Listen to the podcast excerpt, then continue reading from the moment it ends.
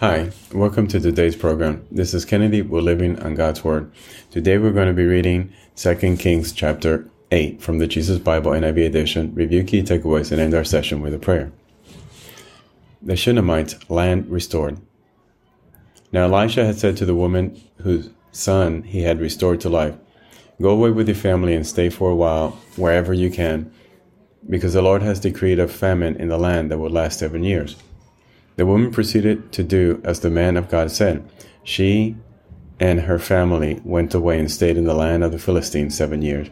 At the end of the seven years, she came back from the land of the Philistines and went to appeal to the king for her house and land. The king was talking to Gehazi, the servant of man of God, and had said, Tell me about all the great things Elisha has done. Just as Gehazi was telling the king how Elisha had restored the dead to life, the woman whose son Elisha had brought back to life came to appeal to the king for her house and land. Gehazi said, This is the woman, my lord the king, and this is her son, whom Elisha restored to life. The king asked the woman about it, and she told him.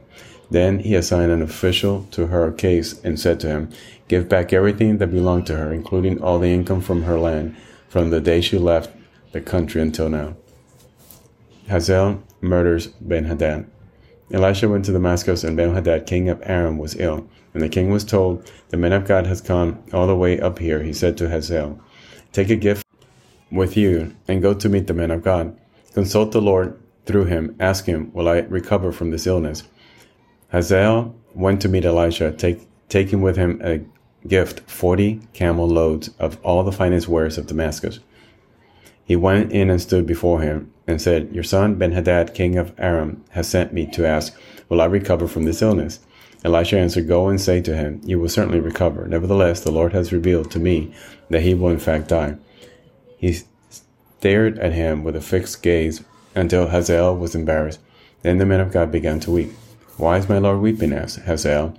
Because I know the harm you will do to the Israelites. He answered, You will set fire to their fortified places kill their young men with their swords, dash their little children to the ground, and rip open their pregnant women. Hazael said, How could your servant, a mere dog, accomplish such a feat? The Lord has shown me that you will become king of Aram, answered Elisha. Then Hazael left Elisha and returned to his master. When Benhadad asked, What did Elisha say to you? Hazael replied, He told me that you would certainly recover. But the next day he took a thick cloth soaked it in water, and spread it over the king's face, so that he died. Then Hazael succeeded him as king. Jehoram, king of Judah.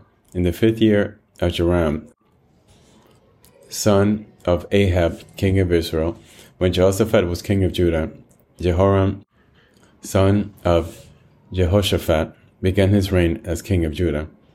He was 32 years old when he became king and he reigned in Jerusalem eight years. He followed the ways of the kings of Israel, as the house of Ahab had done. But he married a daughter of Ahab. He did evil in the eyes of the Lord. Nevertheless, for the sake of his servant David, the Lord was not willing to destroy Judah. He had promised to maintain a lamp for David and his descendants forever.